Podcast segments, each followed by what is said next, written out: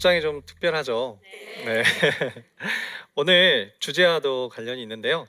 주제 같이 한번 읽어볼까요? 시작! 남북통일 결혼과 같이 생각하자. 네, 이 복장이 저 8년 전에 결혼했을 때 입었던 복장인데요. 다시 그때로 돌아간 것 같은 느낌이에요. 네. 남북통일 왜 필요한가라고 생각했을 때 저는 수많은 이야기들이 있을 거예요. 하지만 저는 이 결혼을 생각했습니다. 여기 PPT를 보시면 한반도 지도가 있는데 이 위쪽에 함경북도 김책이 저희 아내의 고향인데요. 그리고 아래쪽 전라남도 광주가 제 고향이고요. 네, 이렇게 한반도의 끝에서 아내가 태어나서 네, 한국에 온 지 한 16년 정도 됐고요. 네, 그리고 저희 태어났을 때 사진 네. 왼쪽에 저고요. 오른쪽이 제 아내입니다. 네.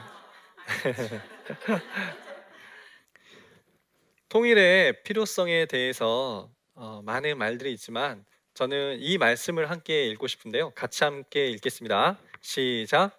그 막대기들을 서로 합하여 하나가 되게 하라. 내 손에서 둘이 하나가 되리라. 네, 이 말씀은 명령과 약속으로 이루어져 있어요. 전반부에는 뭐라고 명령되어 있죠? 그 막대기들을 서로 합하여 하나가 되게 하라. 그러면 어떤 약속이 주어져 있죠? 내 손에서 둘이 하나가 되리라. 통일이 뭐라고 생각하실까요? 하나가 되는 것. 네. 통일을 왜 해야 되냐 했을 때 부동산 업자 같은 경우에는 네, 통일이 대박이라는 것을 네, 간절히 소망하고 또 그렇게 믿고 준비할 거예요. 정치, 경제, 교육 각 영역에 있는 사람들마다 다 입장이 다릅니다. 네. 근데 북향민들 또 이산가족들에게 통일은 왜 해야 되냐? 바로 집으로 가는 길이기 때문이에요.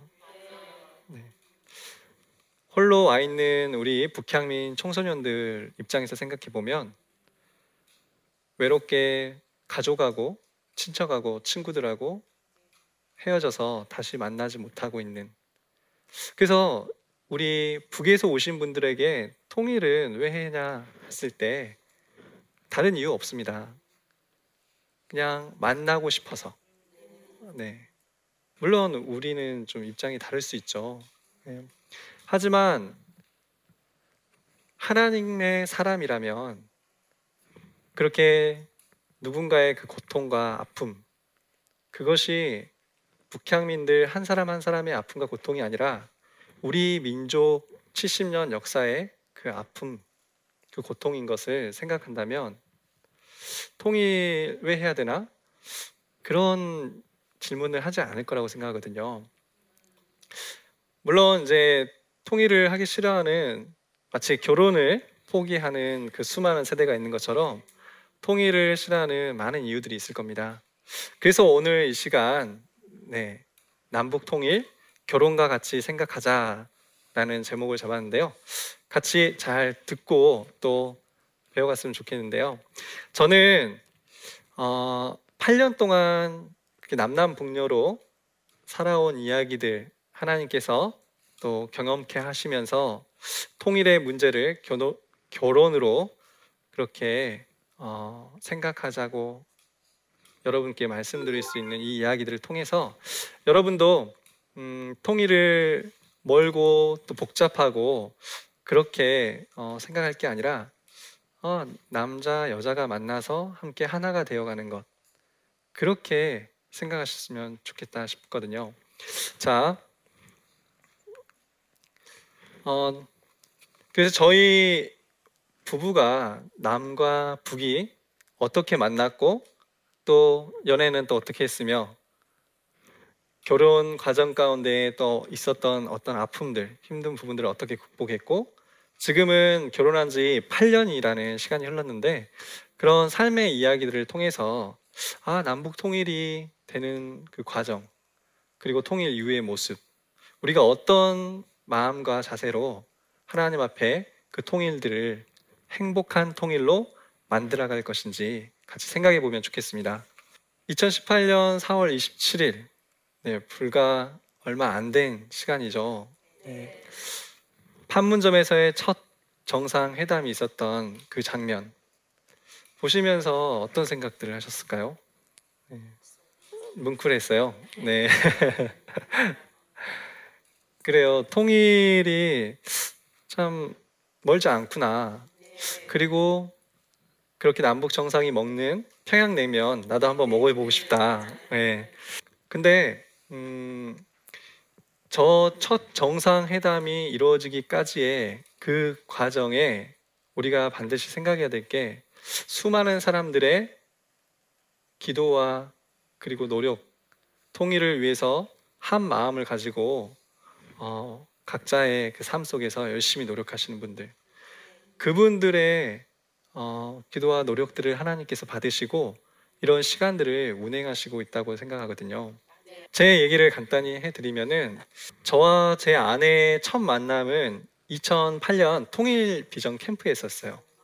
네, 그때는 북한 선교 캠프라는 명칭을 썼었는데요. 이 캠프에서 저희 아내가 강의하는 모습을 보고 네, 한눈에 반하는.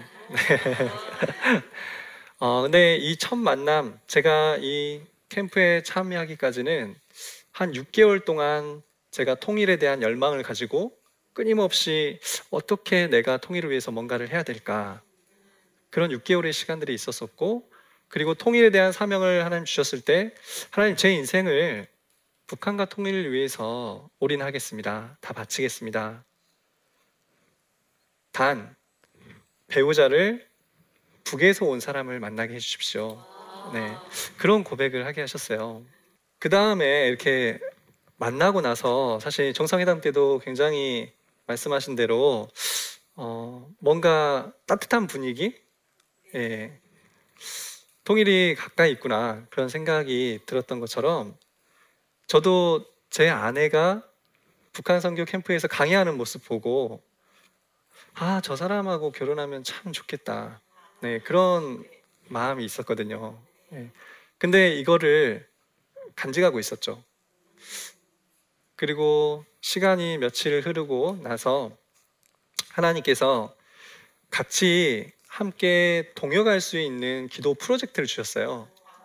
제 아내와 함께 동역할 수 있는 기도 프로젝트를 주셨는데, 북한과 통일을 위해서 매년 100일 동안 5년 동안을 그렇게 기도를 하라는 그런 미션을 주셨어가지고 그 미션을 주신 현장에 같이 있었고, 그래서 같이 동역하게 됩니다.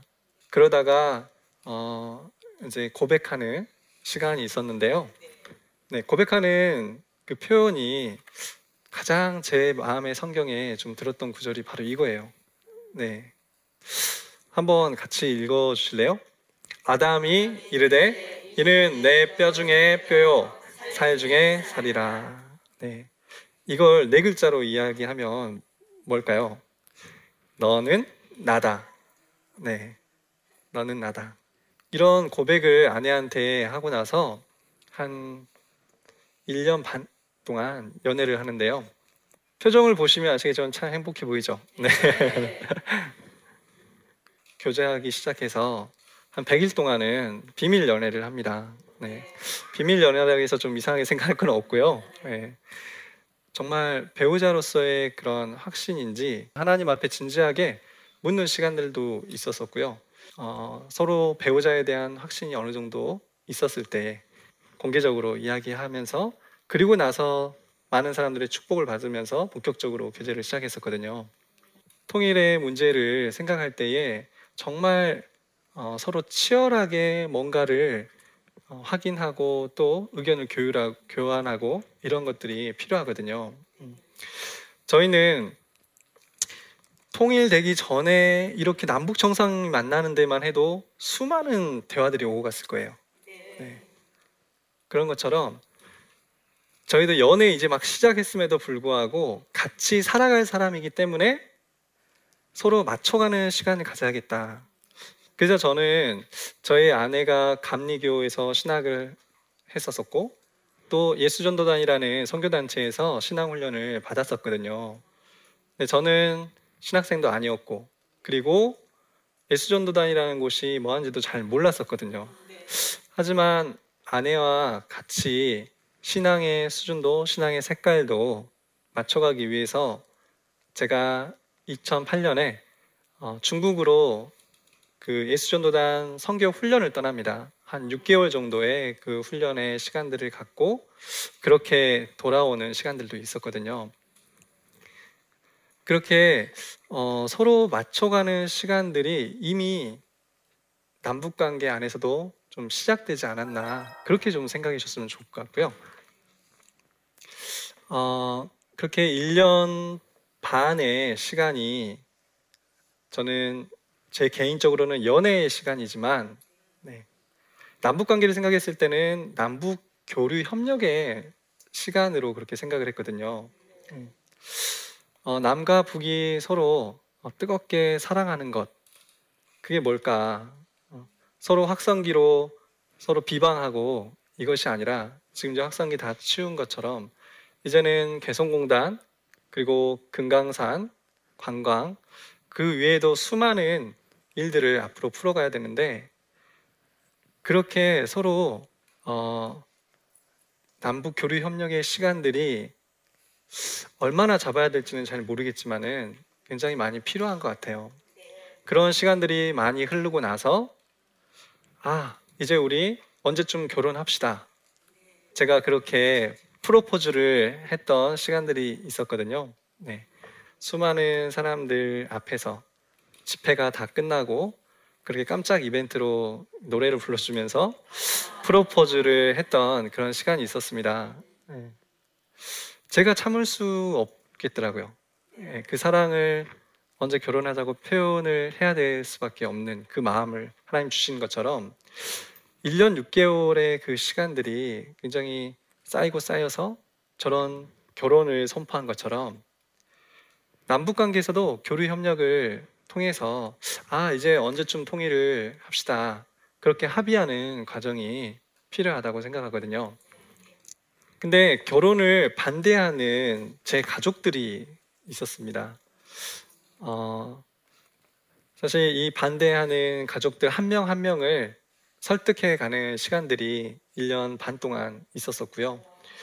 남북 교류만 한 게 아니라 그렇게 둘이 연애만 한 게 아니라 끊임없이 네, 내 주변, 내 가족 그렇게 설득해가는 과정이 있었던 것처럼 우리 남북 간에 서로 교류협력하면서도 그렇게 주변 강대국들 설득하는 그런 지혜와 결단 이런 것들이 필요한 것 같아요. 하지만 가족들 전부가 그렇게 마음이 돌아서서 찬성한 건 아니었어요. 네. 끝내 결혼식에 참석하지 않은 사람도 한 명 있었거든요. 네. 그게 이제 아픔이긴 하지만 그럼에도 불구하고 네, 결단과 추진력이 필요한 것 같습니다. 지금 남북관계에 대해서도 주변 강대국들이 어떤 생각 때 어떤 계산을 할지는 모르겠지만 우리가 잘하는 게 중요한 것 같아요. 네, 그랬을 때 하나님께서 정말 이 남북이 통일됐을 때 온 열방의 민족들이 와서 축하하고 축복해주는 그런 축제가 일어나지 않을까 그런 상상을 해봅니다. 저는 개인적으로 정말 연애부터 지금까지 너무 행복하게 하루하루를 살아가고 있거든요. 그런 것처럼 남북 관계에도 통일 이후에도 계속 그 행복이 이어지려면 어떻게 해야 될까 그런 생각들을 많이 합니다. 결혼 이후엔 근데 연애 때와 또 다른 현실이잖아요. 네. 그래서 제 8년의 시간들을 보니까 먼저 남북이 하나 됐을 때에도 서로 다름에 대한 그런 적응기가 반드시 필요한 것 같아요. 70년이라는 긴 시간 동안 정말 많이 달라온 것들이 있는데 그런 것들을 서로 적응해가는 시간들이 반드시 필요하거든요. 그래서 저희 부부는 이런 게 좀 달라요. 남한 사람들은 굉장히 선택의 폭이 넓습니다. 그래서 치킨 하나 먹는다고 해도 치킨 종류가 얼마나 많아요. 네. 근데 우리 북향민 분들은 그런 문화에 그렇게 다양한 것들을 선택할 수 있는 그런 환경에서 살아오지 않았기 때문에 뭔가 이렇게 막 복잡한 것, 그런 것들이 좀 이해가 안 되는 편이세요. 사실 이제 남북 전쟁이라는 표현을 했는데 결혼 초기엔 정말 많이 싸웠어요. 네. 하지만 그런 것들이 적응하는 시간들을 통해서 다행히 이혼까지 가지 않고 네, 이렇게 행복하게 살고 있는데요.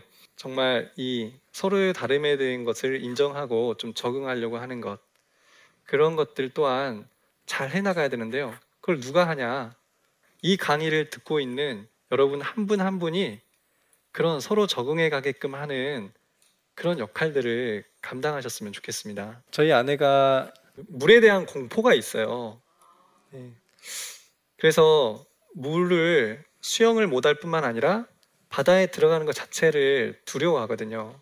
왜냐, 한번 바다에서 놀다가 빠져 죽을 뻔한 그런 파도가 덮쳐가지고 죽을 뻔한 그런 경험이 있기 때문에 그게 트라우마로 남아있거든요.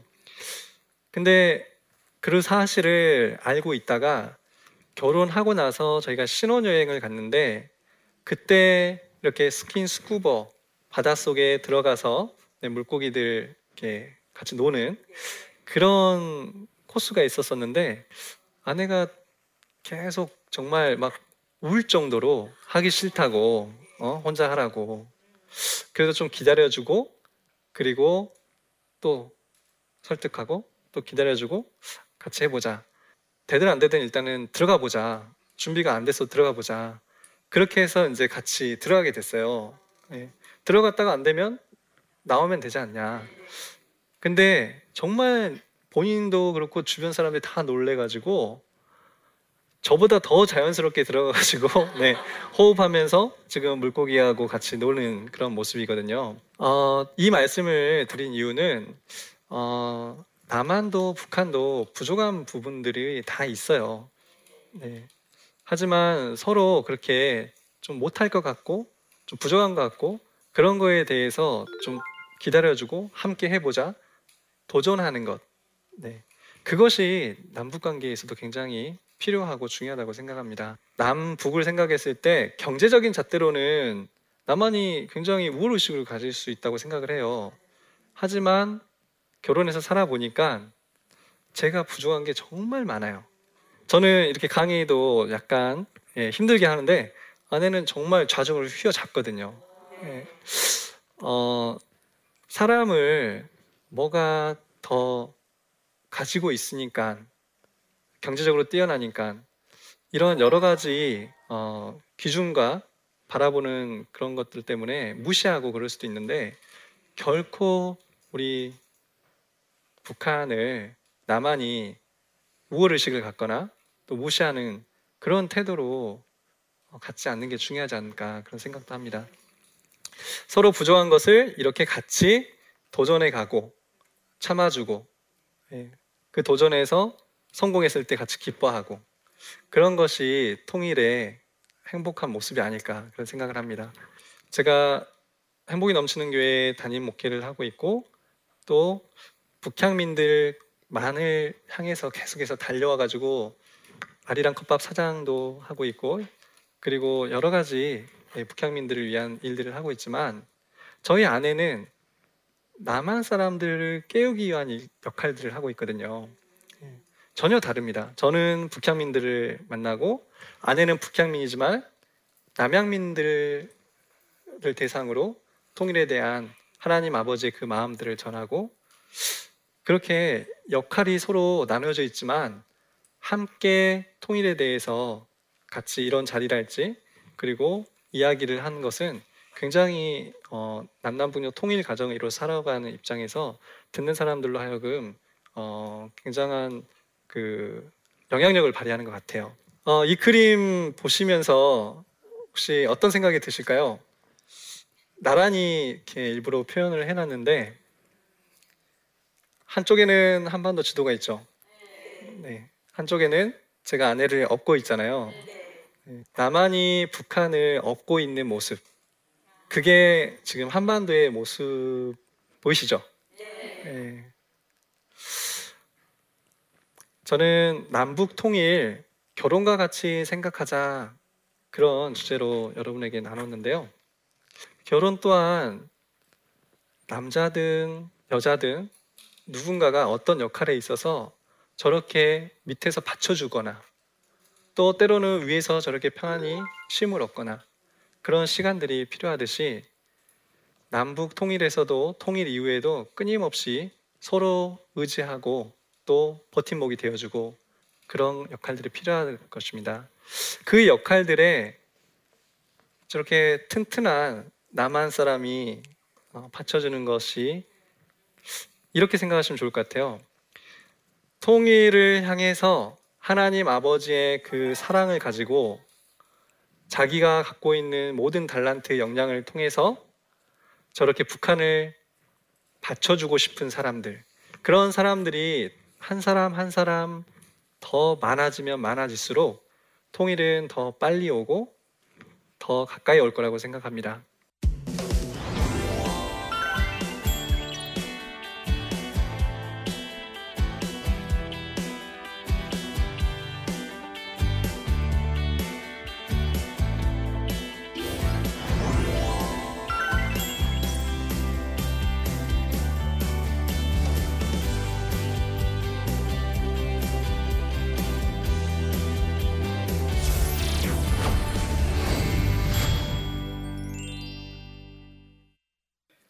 네, 제 강의 듣고 질문하신 분들이 있는데요. 질문을 보시면 결혼을 포기하는 이유 중 하나가 결혼 비용이듯 통일도 꺼려하는 이유가 통일 비용인데요. 통일 비용에 대한 해결은 어떻게 해야 할까요? 저처럼 저희 부부가 아무것도 없는 상태에서 지금 결혼을 하게 됐고 지금 8년 지나고 나서는 하나님 주신 많은 것들을 흘러보내고 있습니다. 며칠 전에 통일 비용에 대한 인터넷 기사가 떴는데요. 얼마나 들까 했을 때 한 4천조가 넘는 걸로 그렇게 나왔더라고요. 근데 그 4천조 원을 줄여갈 수 있는 방법, 3천조, 2천조 하는 것은 남북 교류 협력을 얼마나 더 빨리, 얼마나 더 많이 잘 하느냐에 따라 달려있다. 그렇게 이제 기사 내용을 봤는데요. 그 기사 내용을 본 수많은 사람들이 댓글에 통일을 하기 싫다고 하셨어요. 네, 부담하고 싶지 않다는 거죠. 하지만 저는 그 기사를 쓰신 분도 그렇고 댓글을 보신 분들이 통일 이후에 더 많은 이익이 되는 그런 내용의 글이 안 들어가 있는 게 좀 안타까웠습니다. 통일 이후에 딱 하나만 생각하시면 북한의 지하 자원이 많다는 얘기를 많이 들었잖아요. 그 광물 자원이 규모가 어느 정도냐면요. 이 남한 정부 기관에서 이렇게 파악한 거는 4,500조 정도 그렇게 파악을 했었고요. 북한이 직접 이렇게 파악한 거는 한 6,000조, 5,000조 그 정도. 미국도 그렇게 비슷하게 그 정도 광물 자원이 많다. 그러면 통일 이후에 그런 광물 자원만 생각해도 네, 통일 비용 걱정 안 하셔도 될 것 같아요. 그리고 지금 오히려 분담 비용이 70년 동안 분담 비용이 얼마나 많이 들었을까요? 그리고 지금도 또 앞으로도 분담 비용 얼마나 많이 들어갈까요? 이런 것들을 생각했을 때 사실 통일 비용은 저희가 걱정할 문제는 아닌 것 같아요. 네. 어떻게 살아갈까? 어떻게 이 북향민들과 함께 작은 통일을 살아내고 또 이 남한이 튼튼한 그런 버팀목이 될 수 있도록 내가 어떻게 튼튼한 버팀목이 될 수 있을까? 네. 결혼해서 어떻게 저 사랑하는 사람을 책임질 수 있을까? 그런 것처럼 거기에 좀 집중하시면 좋을 것 같습니다. 네, 두 번째 질문은요. 남북 통일 과정을 이룬 분들이 얼마나 되나요? 결혼을 해야 하는 청년들에게 해주고 싶은 이야기가 있으신가요? 우리 북에서 오신 우리 북향민 분들이 결혼을 해야 될 분들이 한 10,000명 정도는 되는 것 같아요. 네, 굉장히 많죠. 네, 제 주변에도 우리 북향민 형제 자매들이 청년들이 굉장히 많습니다. 어떻게든 좀 소개시켜주고 싶은 마음이 있어요. 네. 우리 북향민 분들이 굉장히 장점이 많으세요. 네, 굉장히 순수하시고 또 사람을 인격적으로 대하시고 그리고 또 열정이나 헌신 그런 생활력 강한 것들, 네, 지혜도 많고요. 마음만 있다면 또 사랑한다면 서로 어떻게든 그 일들을 헤쳐나가고 또 결혼하고 나서도 잘 살 수 있거든요. 그래서 북에서 왔어?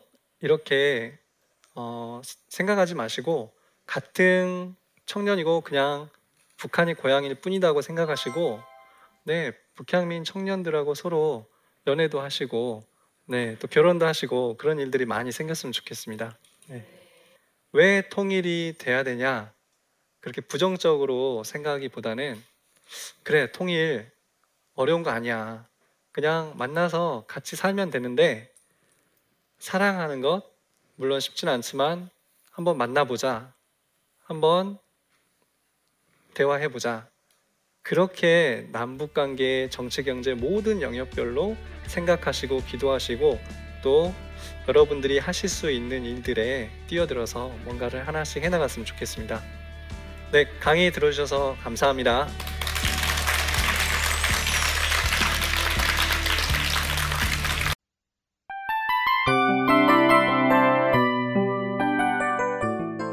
이 프로그램은 청취자 여러분의 소중한 후원으로 제작됩니다.